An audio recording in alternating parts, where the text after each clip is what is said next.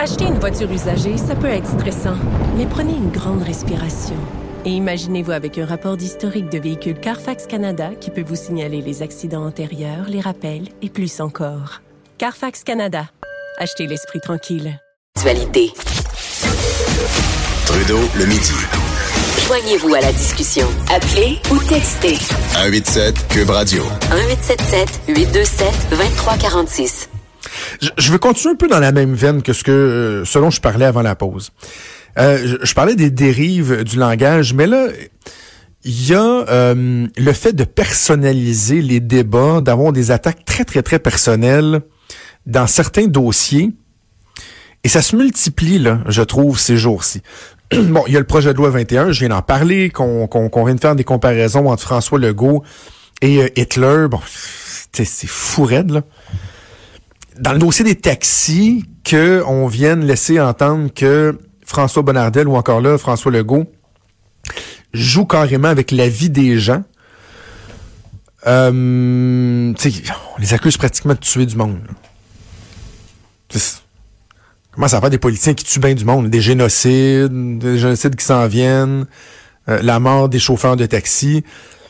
Je rappelle que Abdallah Homzi, le porte-parole de l'industrie du taxi, vendredi dernier, a instrumentalisé euh, l'événement terrible qui s'était produit sur les zones d'LCN alors qu'un chauffeur s'était mutilé là. en ondes, que, que ça a frappé tout le monde. Mais il a instrumentalisé ça là, en disant euh, vous avez vu ce qui s'est passé vendredi, attendez pas que quelque chose comme ça. Tu sais, je, je, je trouve ça assez particulier de voir que vraiment on vient personnaliser les débats. Et là, il y a un autre exemple ce matin. Puis euh, euh, savez-vous quoi? Je, je vous le dis là. Et, je l'ai déjà fait par le passé, je suis capable de des fois être en désaccord de dénoncer des trucs qui sont publiés dans les pages du journal pour lequel je travaille. J'ai aucun problème à le faire. D'ailleurs, dans l'affaire SNC Lavalin, je vous ai parlé de la couverture médiatique en masse, incluant des fois des réactions de certains de mes collègues. Je pense que quand c'est fait dans le respect, on a le droit de le dire qu'on n'est pas d'accord. Il n'y a pas de problème. Là, je vous, parlais du Devoir qui a publié euh, une, chronique qui était euh, particulière. Mais c'est la même chose pour une lettre ouverte, je trouve, publiée dans la presse plus. Puis on, on est dans un niveau beaucoup moins euh, beaucoup moins hard, mais quand même, ok? On a publié ce matin euh, une lettre ouverte euh, d'une femme, d'un travailleur locaté de l'aluminerie de Bécancour, là, d'ABI. Et c'est une lettre que cette femme-là, Mme Collin, a envoyée euh, à la presse plus, mais elle s'adresse au premier ministre dans sa lettre. Puis elle dit, Monsieur le Premier ministre, je prends quelques minutes de mon temps pour vous exprimer ce que je vis depuis 15 longs mois. Et on le sait, la semaine dernière, le Premier ministre, à la demande des syndiqués, a rencontré les deux partis, parti patronal, les, syndicats. On lui demandait de- de- d'aider à dénouer l'impasse, puis il est sorti de là en disant ce qu'il pensait, c'est-à-dire que il y avait des, de- des demandes qui étaient déraisonnables. Qui étaient déraisonnables de la part des, euh, des employés. Et là, ils n'ont pas aimé ça. C'est bien épouvantable. Le premier ministre a pris le bord des, euh, des- de l'employeur. Et là, on utilise beaucoup le terme multinational. C'est donc mauvais une multinationale. J'écoutais Manon Massé parler des multinationales la semaine dernière. Là. Ah, c'est dégueulasse. Ça, puis Satan, c'est la même affaire. Tu sais, les multinationales, ils, ils génèrent un peu d'activité économique, je dirais. là. Ils créent des emplois assez pas pires. Est-ce qu'ils sont parfaits? Est-ce qu'ils traitent toujours avec un maximum d'égards leurs employés? Est-ce qu'au travers de l'histoire, il n'y a pas eu des, des, euh, des exemples de corporate bombs, là, des, des multinationales qui se gouvernent tout croche? Ben oui, absolument. Et il y en aura d'autres. Mais de là à systématiquement penser qu'ils sont déraisonnables, je trouve qu'il faut faire attention. Bref, les syndicats ont joué un jeu dangereux en demandant au premier ministre de, de, de s'en mêler. Il s'en est mêlé, puis il a dit ce qu'il pensait, que ça plaise ou pas. Donc là, il y a une dame qui publie une lettre ouverte, puis encore, on peut la comprendre, elle, là, elle trouve pas ça évident, ça fait 15 mois que son mari est en lockout. Euh, au lieu d'avoir son plein salaire, bon, elle, elle pas de son salaire, mais je vous rappelle qu'on parle de salaire moyen de 100 000 là, chez les, les, les quelques mille employés d'ABI. Puis au lieu d'avoir son 100 000 de salaire, ben, ils ont 635 pièces par semaine. C'est ce que le fonds de grève leur donne. Puis ils ont le droit de travailler à temps partiel. Bon, là, je vous entends calculer 635 pièces par semaine, c'est quand même une base de 35 000 pièces par année. Euh, ce qui est euh, pas mal plus que le, que le salaire minimum.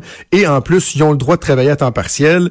Oui, il faut qu'ils faire du pitage, mais ils ont en masse le temps euh, de travailler. Fait qu'à leurs 33 000 que ça leur donne par année, en plus, ils peuvent travailler plus. Certains diront, wow, OK, on comprend pourquoi ils t'offrent aussi longtemps que ça, là. mais il reste qu'ils n'ont pas le même salaire. C'est un, contexte qui est assurément pas évident. Là. Je sais pas que c'est évident.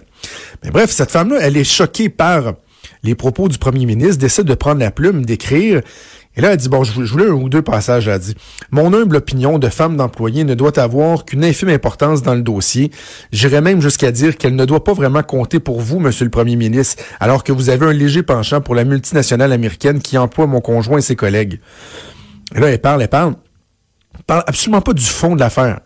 Juste du fait que le premier ministre aurait dû prendre position pour les syndiqués parce que ce sont des syndiqués. Elle termine en disant Merci, Monsieur Legault, merci pour tant d'humanité. Ah, on aura compris le sarcasme. Merci d'avoir aidé à envenimer ce conflit plus qu'il ne l'était. Merci d'avoir pensé aux Américains avant vos électeurs. Voici l'humble avis d'une Québécoise parmi tant d'autres qui avait confiance en son premier ministre. Ce temps est révolu. Est-ce que c'était nécessaire de publier cette lettre-là? Est-ce que c'était nécessaire de publier un texte qui, dans le fond, vient d'une dame euh, qui, qui, assurément est, heurtée par ce qui se passe, on peut comprendre, mais qui, dans le, débat, amène rien de nouveau, là. Tu sais, lorsque vous on publie des lettres ouvertes, il me semble, ça devrait être des gens qui amènent des éléments qui contribuent au débat.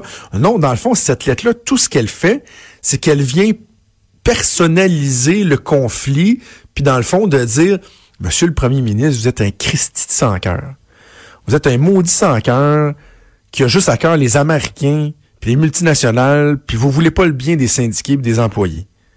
C'est un, autre dérapage. C'est un autre dérapage.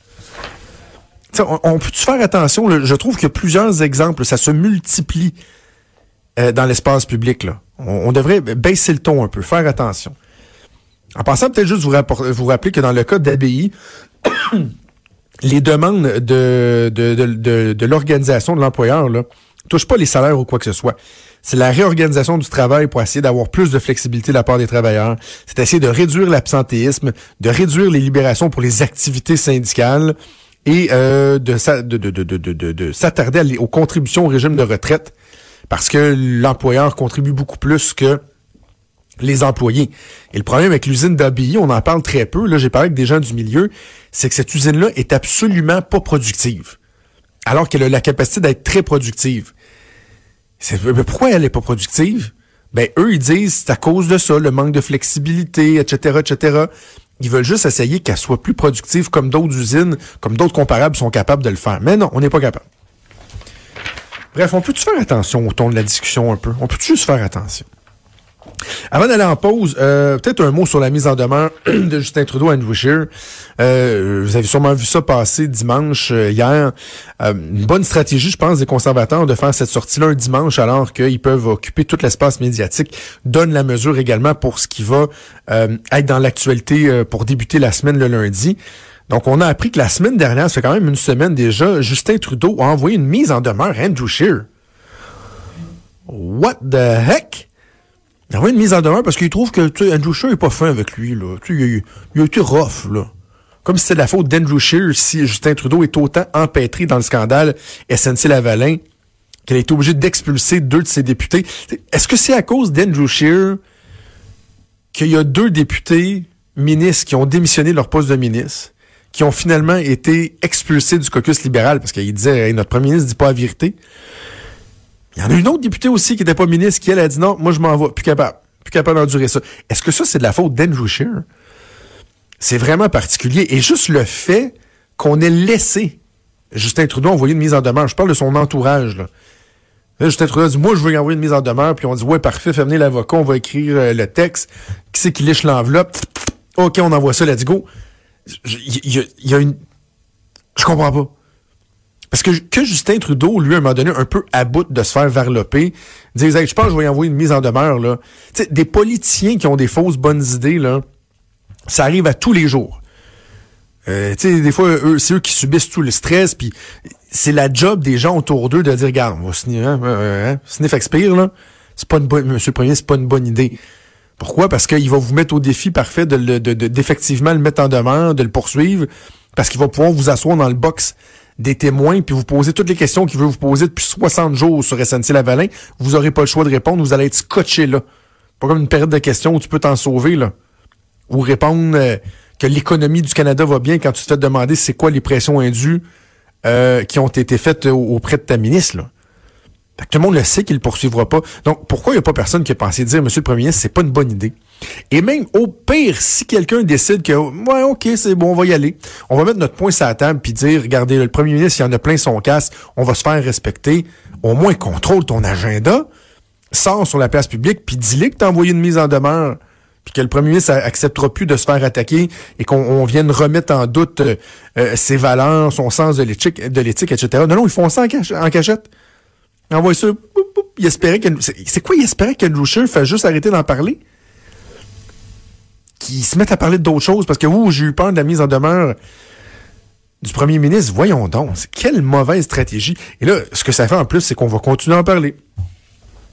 Grâce à lui-même, de par sa propre torpitude, Justin Trudeau s'assure qu'en pendant encore quelques jours, on va continuer d'en parler parce qu'il a amené des éléments nouveaux, un petit peu d'oxygène dans le feu, permet au feu de rester allumé. Ça donne un Christy beaucoup de pouce à Andrew. C'est tellement mal conseillé. On sent, il n'y a, plus rien qui va pour Justin Trudeau. Bref, oui, oui, oui, on va encore parler de Lavalin, de Jody Wilson-Raybould euh, au cours de la semaine. Bougez pas au retour, c'est Vincent Dessureau qui débarque. Jonathan Trudeau. Trudeau, le midi.